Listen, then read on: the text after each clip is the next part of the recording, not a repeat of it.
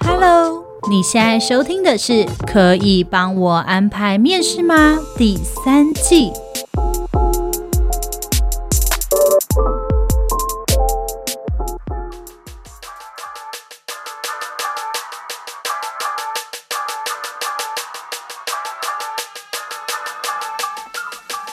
迎收听今天的，可以帮我安排面试吗？我是主持人 Agnes，我是 Lilian。是的，今天我们的题目呢，非常非常的特别，而且我也觉得。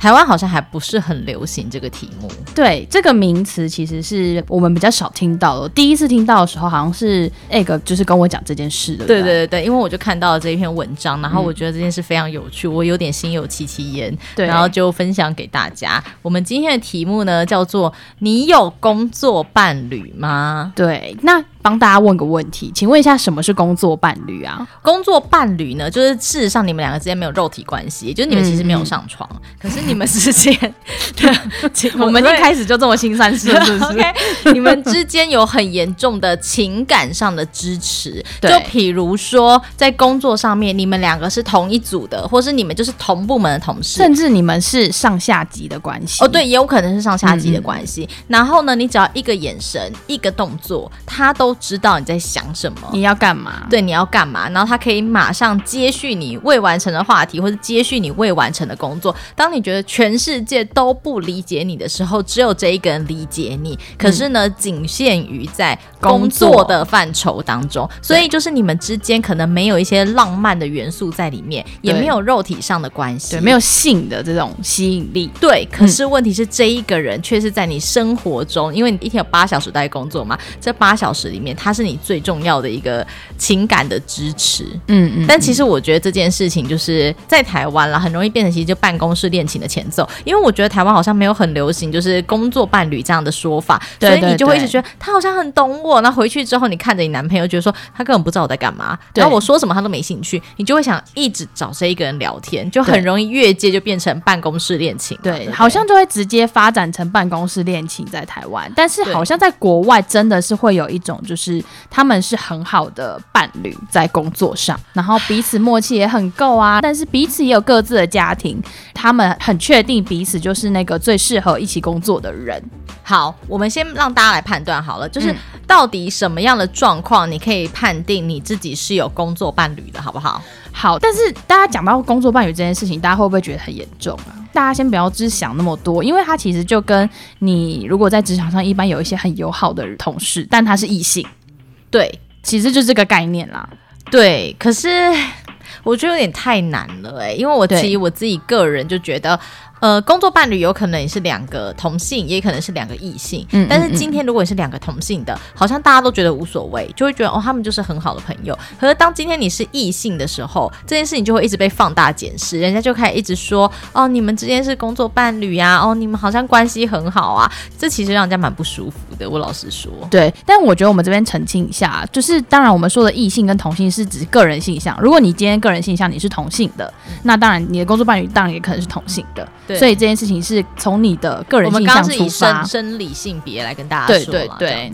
好，那我们先讲一下，就是怎么样判定你自己是有工作伴侣的。那我们有整理出有七个点，你可以判断一下你现在是不是有工作伴侣的状况。嗯，那第一个呢，就是你有没有一直很依赖一个同事，不管你的任何什么办公用品啊，你想喜欢吃的零食啊，甚至你常常吃的止痛药，他手上都有。好，就是比如说今天呢，你没有笔的时候，你就说啊，我的。笔呢？然后他可能笔就会拿过来，然后就说：“你看你东西每次都乱丢。”然后就是说：“哦，我今天肚子好饿哦。”他可能偷偷打开就有小熊饼干，对，就会是你最爱的那个零食。对，然后或者是当你今天你头痛、你月经来、你生理期、止痛药、暖暖包，这个时候都会有一个人在知道你的状况，准备的是你爱的品牌跟你的需求。嗯嗯嗯，对。那这一个呢是第一个判断，就是你所有东西可能都依赖他这个人。对，那这个人他都会有这样子。嗯，那再来呢，就是你。你可以跟他分享公司内部的一些笑话哦，这件事情真的很容易。这件事情就是老公或是男朋友永远不懂的，对，永远不懂办公室这件事有什么好笑。有的时候我们会忌讳办公室的八卦嘛，想说好像不能跟别人说。但这一个人因为你对他是高度的信任，嗯，所以当今天办公室发生什么事情，第一个会跟他讲，然后你们两个会有同样的笑点，他就说哦，真的假的？对对对，怎么会这样的？他就很懂你在笑什么。对，你公司有内部有任何的事情，你都觉得你可以跟他分享，而且他会懂。嗯，那再来呢？你可以对这个工作伴侣他的外表，或是他的可能头发啊，他今天可能换了一个新发色，他的妆容，或是他的打扮，完全就可以直接说你的想法，对，完全不用掩饰。对，就比如说他今天看到你，他可以说：“哎、欸，你今天妆很浓、欸，哎、嗯，哎、欸，你今天眼影这颜色不行。”嗯，然后或者是你看，哎，你鼻毛插出来，你鼻毛插出来，哎，是没刮胤吗？对，就像这种事情，他可以很直言不讳的跟你说。对，那再来呢，就是在工作上你发生了很多很多的事情呢，那这个同事就会是你第一个想要告诉他的人，就是不管是被老板骂，然后还是被老板称赞，还是今天你提案简报发生什么事情了，你现在遇到任何苦恼，你都觉得我问他或许会得到一些答案，会解决你的疑惑。嗯，那再来就是你不管是早餐、午餐，还是你休息的时间。你最亲密的那位同事，他永远都知道你想要点什么早餐、午餐、晚餐。他永远都知道你最喜欢哪一种咖啡啊，哦、冰的、热的，这真的是是美式还是拿铁？太容易了。哪个品牌的？我跟你说，这种事情会发生成办公室恋情，真的不是没有道理。你要想，啊、就是如果今天，哎，最近不是有个很有名的电影叫什么？我吃了那个人的一整年的早餐。对，对对，大家会不会觉得我们没有在跟上？什么老人，反正就是这种吃早餐的行程呐、啊，就是很贴心啦。对，你要想，就是你那时候心情不好的时候，突然有人就拿着你最爱的牌子的热拿铁，然后或是热美式，然后放在你桌上；或是你生理期来的时候，你痛到不行的时候，突然就有人拿止痛药，然后放在你桌上，说：“哎对，你的止痛药。”对，那种感觉你怎么可能？会没事啊？对呀、啊，就是就是，我觉得，我觉得在国外，国外这件事情他们已经很多年流行很多年，他们知道要把它分开。但是我觉得在台湾，你这个样子的举动的时候，很难不让外面的人怎么想，对他们怎么看？对，真的是有一点难，真的有点难。嗯。就是你要看一看，是不是真的觉得有点难？蛮难的，就觉得如果今天有人这样子对我老婆或者对我老公的话，我心里应该感觉不会太好受。对，因为其实我在想，我老公可能也不太知道我到底喜欢喝什么口味的咖啡。对，但是如果有一天的时候，他买了咖啡，然后给他工作伴侣，你说，哎，怎么买这个咖啡？他说，哦，因为他喜欢喝焦糖玛奇朵。就想说，Hello，就想说我都不知道，哎，他什么时候喜欢喝焦糖玛奇朵？对对，就是这种感觉，你知道吗？那种感觉就是太难了。好好，我们讲一下。再来，对，再来就是你跟你工作伴侣呢，你们两个是非常懂彼此的笑点的。他讲上句，你就完全知道他下一句要讲什么。哦，我知道，比如说，就像是唐伯虎点秋香里面的那个对穿响，就是比如说他今天讲一个对穿响的上联，你马上就可以接下联，然后你们俩就一起在哈哈哈哈哈。对，或是例如说他讲到什么事情了，你就可以直接讲出他的口才，说你是不是想讲这个？对，这一种就是特别了解他一些，太默契，太默契，过于默契了。好，好，我们第七点，那再来就是办公室的这个工作伴侣呢，他几乎了解你所有的生活，就像你最好的朋友，还有你现实生活中你的配偶一样多。好，就是比如说这个工作伴侣呢，有一天在跟你聊天的时候，你就跟他讲说，哎，我等下要跟我国中同学见面。他说，哦，是谁谁谁谁谁吗？哎、嗯、啊，上次他不是说他跟他男朋友吵架吗？现在状况还好吗？嗯，就是像这种成绩，就他可以跟你聊到这个你的，你的私生活啦，你的私生活他非常非常的了解。对，甚至你说我以前养过一只什么什么猫，他都可以讲出那是什么品种、什么颜色，然后他曾经干嘛？嗯，办公室恋情的前奏，我。好，我觉得大家用这七点来判断，如果通常你七点都中了，在国外他们会说，哦，那就代表说你今天有一个工作伴侣。但我想，这七点又中的话，以台湾的状况，应该应该就是情侣了吧？你们真的暧昧暧昧期了吧？这应该是暧昧期。我啊，我跟你说，其实后来我刚刚想到一个差别了啦，嗯，就是。在台湾的男生跟国外男生不太一样，嗯、国外男生本身就会去做很多很贴心的举动，嗯、无论今天你跟他是不是 couple，对他都会去做一些很贴心举动。但台湾男生比较不是，台湾男生从小就被教育，很像是我今天如果对这个女生没有意思，我就不会怎么样，我不会去示好。嗯、对，所以可能以前呃，可能在国外，因为这是从国外流行过来的，所以可能在国外的时候，随手帮女伴，就算不是自己的女朋友，带一杯咖啡，不是一件很严重的事情。嗯嗯。可是，在台湾，嗯、你随手去帮帮一个女生拿一杯咖啡，只是因为她心情不好，这件事很容易让她觉得你是窝心。嗯、呃，就是你好像有什么。对，你有没有忽然觉得好像是因为这样？就是因为这几点忽然这样看起来，国外的人觉得说，哦，这代表你有工作伴侣。可是，在台湾的时候，我们本身，我从以前到现在，除了想要追我的男生之外，其实没有男生会主动去在我工作的时候，因为我心情不好买咖啡给我。可是重点是你一个工作伴侣，他可以有你的止痛药，这件事也很不可思议吧？就是可能头痛药啊，止痛药，就算不是你的牌子，他可能在那个时候就会觉得说，哦。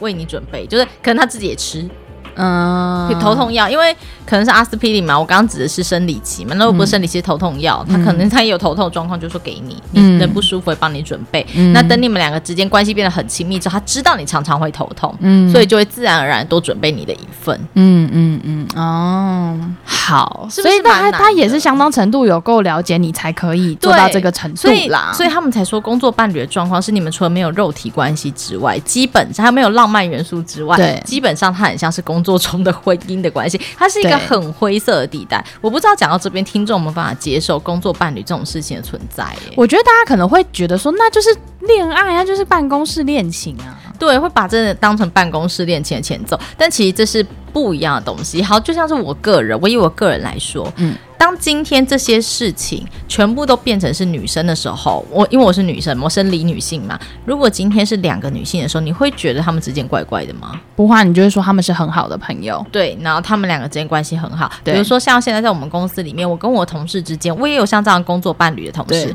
只是因为刚好我们公司百分之九十九点九九都是都是女生，嗯、对，所以我的工作伴侣是女性，她完全了解我。嗯、但是我同事如果是一个男的，哇，那这事情就不一样了。大家可能会说我是。靠陪睡上位的，对，对对，或者他们两个之间一定有什么，对，就是她老公不在她身边，对，就怪怪的，啊，你不会觉得他们两个眉来眼去吗？那种，所以有的时候这是不是跟性别也是有关系的？我觉得是有关，但是当然啦，要说当然是有话都可以说啊，像是就算是不是异性，就算是同性，大家也可以说哦，他们就是比较好嘛，所以就是。上位 也是可以，也是可以这样讲啊。好，我觉得这件事情应该说，我个人没有反对工作伴侣这件事情的发生，因为。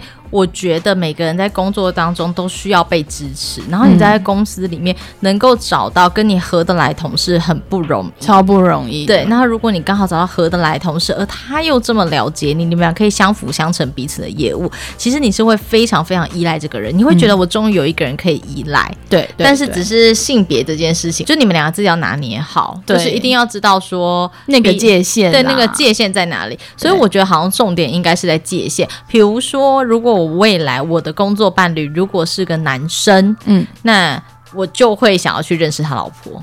对，就是可能要真的让他在意的另一半，他的真正的另一半去知道说，哦，我们两个是工作上很契合的关系，对，但我们没有其他关系。对对对对。然后我觉得我自己呃也会带我先生或者带我男朋友去认识他，就一个 family trip 的那种的。对对对，就、是、然后第二个是我觉得我会。尽量避免在下班之后跟他联络。嗯，或是聊一些工作外的事情。我觉得会聊工作外的事情，是我可能会比较没有办法避免，因为我自己可能本来也会，嗯、可能不是跟老公吵架之类，可能就是哦，我同学发生什么事，我朋友发生什么事，因为两个总是有聊天的时间。嗯嗯，对。但是我觉得我会尽量避免是在下班之后，尤其是在那种晚上的时候，一直跟人家聊天，因为那个时候是人家的家庭时间。对。但是我觉得在下班的时间聊你个人的私事这件事情也很奇怪啊！如果你说上班好，上班我们平常聊一聊，很无聊嘛，讲一讲。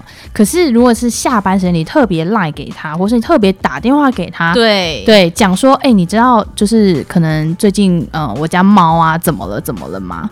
这很奇怪啊！这时候你不应该跟你的另一半说吗？对对，就是我觉得应该是避免在下班时候跟他聊私事，我觉得很严重。我也会尽量避免在下班的时候跟他聊公事，除非很紧急，跟他说：“哎、欸，老板说那个东西什么什么时候要交。”不然我觉得也不要在下班的时候赖给异性，嗯、同性我就算了，反正同性。就就无所谓嘛，但不要赖给异性，就是还在下班之后跟人家聊公司无关紧要的事情或是八卦，因为你会让人家的另外一半感觉到有一种不舒服感觉，又会有那种排挤效应，对，会想说，嗯，你在跟谁讲话？然后他就就说哦谁谁谁啊这样子，对，就就是另一半就会想说是女的吗？对，而且而且而且我觉得另外一半会有感觉，就是我也知道那个人跟你工作上很契合，或是你们同一组，嗯、然后我现在生气好像又显得我小家子气，可是为什么你要在下班时间又继续跟这人聊天呢？对，就你会让你的另外一半也没有一定的安全感嘛？嗯，但我觉得好像有一块可能也是你自己要努力的，就是如果你今天真的有一个工作伴侣，然后你的另一半对于这件事情很不能谅解，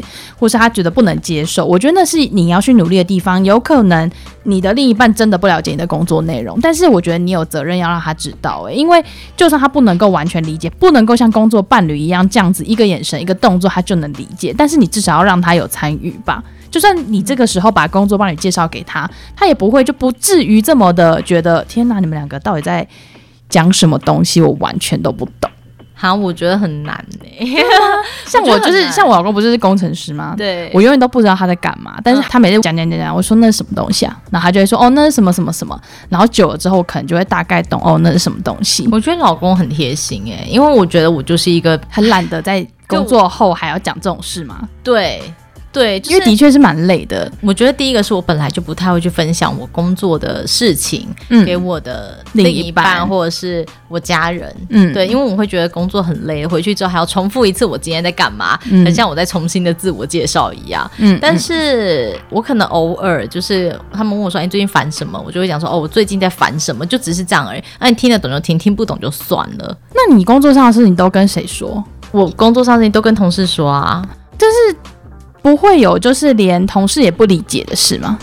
没有哎、欸，真的没有哎、欸，啊！因为我完全应该说，我可以跟同事说，但是有些事情我我会只跟我老公说。哦，对，所以我觉得每个人都不太一样，因为我不是一个很喜欢把工作上事情拿回去说。嗯，对，所以。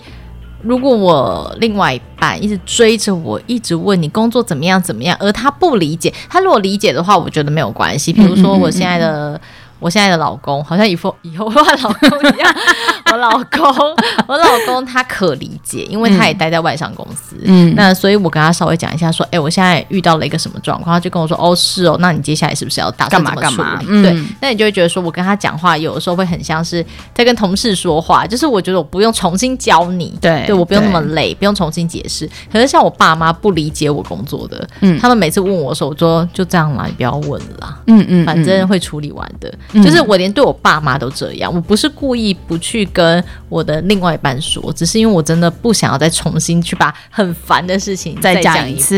哦，理解理解，对，所以我就会觉得。很难，就是我可以理解另外一半会不舒服，嗯、因为你们会产生一种很严重的排挤效应，就是你们会变成是一个小团体，嗯，你会有一种别人无法介入你们两个的小圈圈产生，嗯嗯嗯，对，那这样的小圈圈，如果你的真实的情感的另一半在现场的时候，嗯，他会感到很严重的不舒服，他一定会觉得很不舒服的啊，对，那即便你没有那个意思，你也会让人家觉得。你们两个之间现在是怎么一回事？对，我觉得是。但是如果今天你的另一半真的没有办法了解你，但你又是一个在工作上投入程度可能有在你生活中占百分之八十，嗯，那我觉得你可能跟这个另一半可能也走不太下去。对对对，我觉得就是这样哎、欸，所以我就是才会。换了这么多男朋友之后，才要跟我老公在一起，因为就是这中间我的每一任男朋友，他们都没有办法接受我在工作上的付出，对的投入程度，嗯、然后跟他们不能接受。他们想要关心我，可是对我来说，我觉得一直重复去讲这件事对我来说很累。对，因为你要跟一个不理解的人说，对，然后你要重新一再去解释，我觉得真的太……而且我觉得有时候挫败的是他们给的反应是你不知道为什么他会这个反应。对对对，就你可能试着讲，然后他就说这很严重吗？我说你懂个屁啊！你会想说呃很严重，对，他说我不想跟你谈，我不要谈了，就是就是会这样，就是那我们干脆就互相不了解就好嘛。可是他们就又想要。关心那个圈圈，对、嗯、他们的关心对你来说会觉得很自以为是。就是我觉得人很奇怪，人都很喜欢把自己自认为在付出，自己在认为他在关心，却没有考虑过对方需不需要，或者是他们的反应可能会觉得，那你到底懂什么？你为什么要这样讲？对对。对，可是其实不是，是我其实没有想讲，是你强迫我讲的。然后你强迫我讲了之后，你的反应又让我觉得不舒服，那我就跟他讲说，我们就不要谈我工作嘛。对对对，可是他们就会觉得说我是关心你，但对我来说，这个关心是很多余的，因为你就是对啊，他他给的反应也不是你要，他给的建议也没有帮助，你只会让我更痛苦。对，我想说，我到底为什么浪费时间、浪费口舌，然后再讨论这件事情？所以这个时候，如果另外一半试图想要去冲破你的工作伴侣跟你之间的那个圈圈的话，嗯、你们其实很容易之间会产生一些分裂啊。嗯、对，你就很容易会觉得你的情感伴侣并不理解你。嗯，嗯对，那这个时候你很可能就会。抛弃你的情感伴侣，跟你的工作伴侣，对你的工作伴侣，如果是个异性，那、嗯、的确很可能你们没有分清楚，你们到底是工作伴侣，还是你们今天是情感上也有交集的，你会觉得我们之间就是办公室恋情，对你可能就会跟这人走下去。好，那办公室恋情就会产生很多状况，你非常容易分手。嗯、为什么？因为当你们俩开始真的成为交往了，对，你们在交往了之后，你才发现说我们之间的契合是因为工作。嗯，也许我们工作上真的很契合、啊，但我们私底下搞不好不契合。对对对对。那这个时候你们就会同时两边都失去，一下失去情感伴侣，也失去你的工作伴侣。而且我觉得还有很重要的一件事，也是当今天你们只是工作伴侣之后，你们之间会有个界限吧？对啊，那个界限是我知道我跟你之间没有情感上的问题，所以你对他还是会很客气。对，你们不管再怎么真实，你还是会维持一定程度的礼貌。对，对，对，但是当今天你们是情感伴侣之后，你是没有办法维持那个礼貌的。就比如说他吐槽你，就，就是家人啊，就像你，你为什么跟我说话？对，你跟家人也不会真的很礼貌啊。对对对，那他就会觉得说，哦，我们以前也这样子啊，你就觉得我现在是你女朋友哎、欸，你很容易又带入这个情绪在里面，他就觉得你变了，你有事。吗？对对，你就开始有一些小任性，然后可能会有一些情绪在里面。就你们可能原本认知的彼此，其实不是那个样子。私下你们不是那个样子，对，私下不是那个样子。你们喜欢的只是在上班时候的你们，可能很专业、很理性、很能够独当一面。可是私下你想要当小女人的时候，他觉得。你可以独立一点吗？对，你为什么要这个样子？你为什么要这样啊？对，然后或者是你们回家之后开始会一直去谈公事，可是他搞不好原本就不是一个喜欢回家谈公事的人，对，突然就觉得为什么现在我们之间的关系变成这个样子？有人说这些事可以明天再谈吗？对，很累。对，所以为什么大部分办公室恋情会失败？很多时候你跟这一个人之间的契合，只是你们之间是工作伴侣的状况，可是你并没有区分他是工作伴侣，或是他是情感伴侣，所以你们的办公室恋情才会失败。嗯，那所以在国外为什么会开始兴起？这个研究就是指说，工作伴侣跟情感伴侣是不一样的事情。嗯、那其实有的时候，你必须要容忍每个人，应该说你必须要接受每一个人在工作上面也都需要有情感支持的一个对象。对，但是我觉得，当然啦，每一个人都还是有一把尺，可能每一个人的界限是不一样的。但是我觉得，可能每个人心中都还是要有一把尺，就是说，哦，我们虽然是工在工作上很契合的伴侣，但是。我们有一些界限是不能跨过的，对对，嗯嗯嗯。例如你觉得？例如我觉得，就是我私下的时间，他打电话跟我讲一些心事，我就不行，我也不行。对，就是太私密的事情我不行。可是他如果打电话来跟我说，哎，这个东西我不会，你可以帮我吗？我可能就说好啊，你很烦哎、欸，打开电脑帮他做之类的。好，我懂。就是，可是我的经验是我如果是工作伴侣的话，我不太会。在下班时间再跟他有一些接触，嗯，尤其是异性。嗯嗯嗯、我我要先说，如果今天同性的话。我就觉得无所谓。其实我觉得我自己有很严重的这个差异，因为你就是对工作狂热程度 是非常投入的。对，可是可是如果今天对方是异性，工作伴侣是异性的话，嗯、我会尽量避免在下班之后再跟他联系，因为你要考虑人家对方的状况，然后还有我自己也是有家庭的一个状况，就是你不要让彼此双方的家庭误会。嗯，对，我觉得就蛮重要。嗯、但如果今天同性的话，你还是很容易变成朋友。嗯嗯嗯，对，就会很容易在下班之后聊聊私事什么，我会觉得那是朋友之间的交。嗯，而且我觉得我自己啦，我自己因为我也没有没有这种工作伴侣，但是我觉得我自己如果是我想象的话，我可能会觉得我会给他一点他自己私人的空间，我不会去问很主动问很多他个人生活的细节，例如说他今天请假，我不会去问他说，哎，你你今天怎么？我可能会他说你是生病吗？他说哦，对我可能生病，那 OK，那我就会停在这。他如果说我家里有事。我就不会问他说，你家里怎么了？哎、欸，没有，我觉得你这样是工作朋友，你这样子不算是伴侣吗？你这样不是工作伴侣，因为工作伴侣是你们之间会有很严重的情感上的互相依赖跟支持。可是我觉得问到家里是，所以这才是工作伴侣为什么会让人家一直觉得感觉这个是一个很负面的词的原因。嗯，因为你刚刚那样的话就是一个很好的同事，就只是这样而已。对我来说，这就已经是界限了。我不会想要去了解人家家里发生什么，除非他自己跟我说。那你真的是没有工作 伴侣。那你就不会有，你就不会有。对 对啊，所以你可能就是，如果你老公以后真的出现了这样的一个人，会让你觉得很不舒服。对，我的确会觉得说，你为什么要主动把我们家的事情跟他讲？你现在觉得他可以解决什么？对。就是你，我可能会俩拱，对，你会感觉到不舒服，就这样状况。所以我自己还会有一个界限，就是我其实不会去帮那一个人。如果他是异性，我绝对不会在他心情不好的时候买咖啡给他。对，我觉得那个主动被动有差吧。就如果今天你只是说，哎，不好意思，我今天真的很需要一杯咖啡，但是你今天比较晚来，你来的时候可以顺便帮我买杯咖啡吗？不是，不是，不是这种，我觉得可以接受。没有，没有，我觉得不是这种，就是这种的，不是这种的。我的意思是说，比如说今天你被骂了，对，然后。我主动的拿一杯咖啡给你，上面贴一张卡片说不要不开心。这这这，我觉得这种就是不行，我真的做不到。就 这个我就觉得太过了。就是如果今天我真的知道说好，你是我的工作伴侣，然后你不开心，你你是异性的话，哎、嗯欸，我跟你讲，我先说，如果同性的话，我会做那件事情，因为我觉得没关系。如果今天是异性的话。我如果真的想要请你喝咖啡，我会请全办公室的人喝咖啡啊，uh, 就是我不会有一种我就是特别给你，嗯嗯，理解，因为你是异性，这会让那个关系。搞不好你现在的沮丧是因为你的家庭，是因为你跟你老婆或者跟你女朋友之间发生什么事。嗯、我的这个举动很容易让别人误会，说我对你好像有意思。嗯，因为人在脆弱的时候最容易趁虚而入嘛。嗯、对，所以我自己会尽量避免去划分，就我会尽量避免那一种让人家感觉过于暧昧的举动。对，就是那个主动被动性啊。因为我我刚刚讲的就是这个，就是如果你今天可能你生理起来，然后你工作伴侣知道他主动拿了。止痛药给你这件事情，我就会觉得好像过了一个线。对除非你今天，你除非你今天自己跟他说：“哦，我今天真的肚子好痛的，你有止痛药吗？”然后他说：“哦，有啊，你要吗？”这种我觉得就 OK。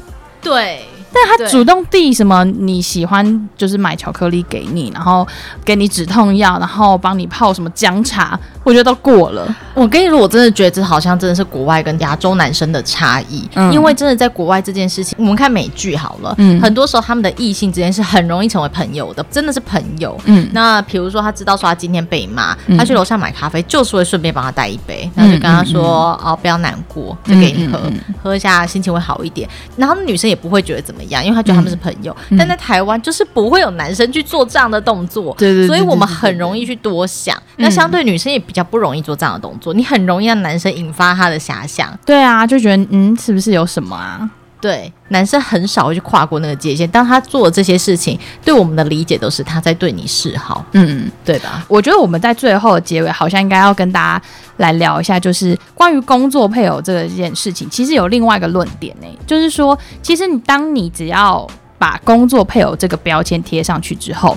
别人就是会用这个眼光来看你，无论你们是不是真的是有什么关系哦。对，其实我觉得这有一点点不公平。你知道，女性在职场上面其实是会被受限的。嗯，我以这样来说好了，当今天女性的老板是男的的时候，嗯、有多少女性会被人家说你是陪睡的？你是小三，陪睡上位，他们两个感情很好哎、欸，嗯、好像很奇怪。嗯、你一定多多少少会承受这样的目光，为什么？凭什么？到底？可是如果今天你的老板。是女性，你们两个都是女性的时候，嗯、就只会说哦，他们两个关系真的很好，他是爱讲，就是很好、欸，对，好朋友哎、欸，这样子，嗯、就这样子，所以这是女性在职场里面很容易受到的攻击。其实我要说，呃，男女平权这件事情，大家不要一直觉得什么现在还是什么女权自助餐，真的没有，男女平权本身在台湾还是笑话一则，就是还是有很多需要努力的地方。嗯、那尤其你要攻击一个女性，最好攻击就是攻击她的身体，对，跟攻击她的情感状况、对。对，所以那那是很多女性没有办法承受的，对啊，而且这种东西你也是没有办法去解释或是澄清的。对，那好，我今天对我的工作忠诚，我老板刚好是个男的，嗯、所以我就这么忠诚的为他工作。嗯，为什么今天我要被人家攻击说我是他的工作伴侣，我是小三的感觉呢？嗯嗯嗯，我觉得这件事情好像应该分成两种，就是我们刚刚讨论的，就是一般人可能会觉得，嗯，你太过了吧，什么什么的。有一块是因为他们自己不会对工作投入度这么高，对，因为有些人就是觉得工作是这样啊，我就是要可能五十趴工作，五十趴生活这样子，所以他可能就会觉得说，哦，老板要喜欢什么关我们事啊。对，他不会自己去买哦。对，但是但是当今天他你跟老板之间关系非常密切，你会到对他很忠诚的时候，嗯、他今天心情好不好你知道，所以他，他喜欢什么你也知道、啊。对，那他又是你老板，嗯、当你今天知道说你老板可能今天开会状况没有很好，什么时候你就觉得我去买一杯咖啡安慰他。嗯，对。可是我觉得这是一种人之常情，甚至是上下级的关系。如果你是秘书的话，你甚至都就是老板。的本来就应该要这样做、啊。对，老板喜欢什么，吃什么，喜欢住什么饭店，然后甚至他身份证字号，你都都会知道，你都会知道。可是现在却因为，就是大家如果给你贴上一个标签，就像刚刚 Lilian 说，就像你被贴小三一样，你不是小三，全世界人现在看你眼光都是小三。对啊，对。当今天你贴上说他是他的工作伴侣之后，他们两个之间会原本从一种哦，他们只是他们可能好朋友哈，嗯嗯，瞬间变成说哦。他是他工作伴侣，那加上“伴侣”这两个字，嗯，就好像他变成他工作上的小三，对，就会让人家觉得说你们两个就真的有点什么，你不要再骗我，你们两个你们两个情感很依赖了，对，你们只是默契好吗？我看不止吧，对对，就会变这样。然后或是有些人就会说，哎，欸，你看他们一起出差，哎，欸，对他们一起下班，对，所以在国外很多人都讲说，我承认我有我自己的工作伴侣，可是我拒绝使用这样的词汇。嗯，他说，因为贴上这个词汇让我觉得不舒服。在国外翻译是叫工作配。配偶，嗯，然后他想说，他有他的配偶，但他配偶不是我，嗯，而且其实有些时候我们讲工作配偶或是工作伴侣，有些人会把这个定义是把它想成你们之间其实是有一点柏拉图式恋爱，对对对，或者甚至有些人会觉得你们是有一点浪漫暧昧情愫在里面的。我觉得这种东西就是你一旦标签贴上了，怎么解释就大家自己解释了。对，所以我后来就觉得这个词如果在台湾慢慢开始红起来的话，我也不知道这件事到底是好还是不好，因为开始每一个人就好像会有一种自以为很理性的角度，就说：“哎呀，不要这样说啊，他们俩是工作伴侣啦。嗯”然后他说：“ 什么？这样那到底是什么意思？对，工作伴侣，所以是工作上的小三吗？这样子，就是那感觉实在是太糟了，所以我有点不知道这词在台湾到底应不应该流行起来，是有点尴尬。但是我觉得，因为现在其实有混合性办公。兴起，或甚至居家办公兴起，其实同事之间已经越来越疏离了嘛。嗯、那其实国外在讨论这件事情的时候，就有说，你越是标签化这件事情，大家越不敢跟异性交朋友。对，甚至不用讲，我们是工作伴侣的，我甚至跟你交朋友，我都不知道我会不会被贴说我是工作伴侣。对对对，对，所以其实这件事情就是，当人们现在连办公模式都在转变了，人际关系越来越疏离了，嗯、这种事情只会让大家更不敢去跨出一步跟异性做朋友。对，所以我觉得我们最后应该是要跟大家讲的是，我觉得不要标签化这件事情。你刚刚听起来，你会觉得好像工作伴侣那些事情，如果做了，你会觉得不舒服。嗯，对。然后包括像我们自己都会为工作伴侣的事情划了界限？对。但事实上，我觉得大家心里面只要知道，我对这个人是没有情感上的需求，然后也没有生理上的 需求，也没有生理上的需求。嗯，我觉得这件事情就可以把它理解成，他是我工作上面非常好的战友，只是刚好他是。异性，对，但他是异性这件事不是他的错，也不是我的错，我们刚好就是这么契合。嗯，我也有可能我的工作伴侣是一位女性，嗯，那为什么今天女性就没有问题，男性就有问题呢？嗯，我觉得这件事情是一个不公平的状况，嗯，因为每个人在工作上面都需要情感上的支持跟依赖。嗯，你总是希望会有人懂你吧？对啊，节目的最后，我们来跟大家聊一下，我们要如何来管理一下我们工作配偶的关系。第一个当然就是说，我们要保持畅通的。沟通管道，因为其实工作配偶这件事情会让大家觉得你们两个是一体的，你们两个有排他性嘛？刚刚前面都有讲到，但这个时候其实这件事情对于团体来说是有点不利的，大家就会觉得说，嗯，好啊，那你们两个就。自己自己一组啊、我觉得哦，我觉得还有一件事情是，当今天是团体在讨论一件事情的时候，你们两个因为太了解彼此，那你们两个如果又刚好是核心人物，很可能那一个核心人物 A 他就忽然讲了，就说我觉得这个东西应该怎么做怎么做怎么做。然后呢，其他人还没讲完，因为他是你的工作伴侣，你太熟，你下一步说没错，而且我跟你说，我就还可以加什么加什么加什么。你说对，我觉得我们这样很好，然后就定案了。对，那旁边所有人就呃，他们俩在说什么？然后说哎，可以吧？你们大家觉得可以吧？你不觉得这样很棒？吗？什么大家就哦好啊，这样子 事情就结束，或是其他人他们如果提出说，哎、欸，我觉得你还可以加个 C 什么什么进去，然后你在犹豫的时候，他就说没有没有，我跟你讲，我觉得不能加 C，因为你加 C 了之后，什么什么东西就会乱掉。那你就说对，我也是这样觉得，也就你们两个会一起去赞同一件事，一起去反对一件事，就感觉你们是同一阵线的人啦。对，可是你们两个。没有，你们两个只是刚好对这件事情都会有一样的想法，那你会让这个团队的人都觉得说，呃，他们两个现在是自己在，还是他们前面已经 say 好了，刚刚在会议前已经决定了。对，好，OK，没关系，进来演一场戏。对，就你会让人家有一种很。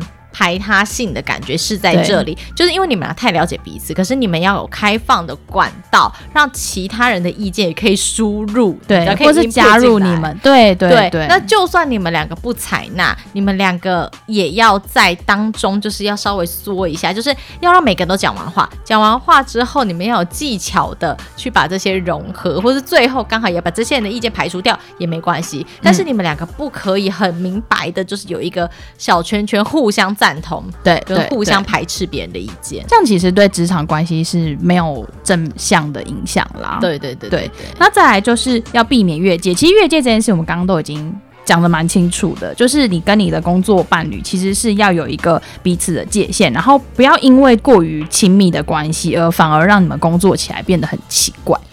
对，然后也不要让另外一半不舒服。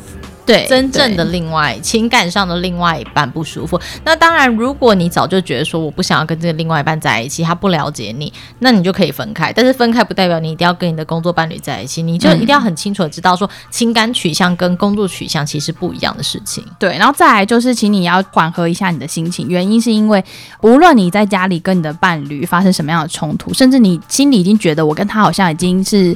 疏离到呃若即若离的关系，或是好像有他没他都没关系的时候，就会觉得我情感的依赖好像在这工作伴侣上可以得到。这个时候，就是你一定要先冷静一下，因为。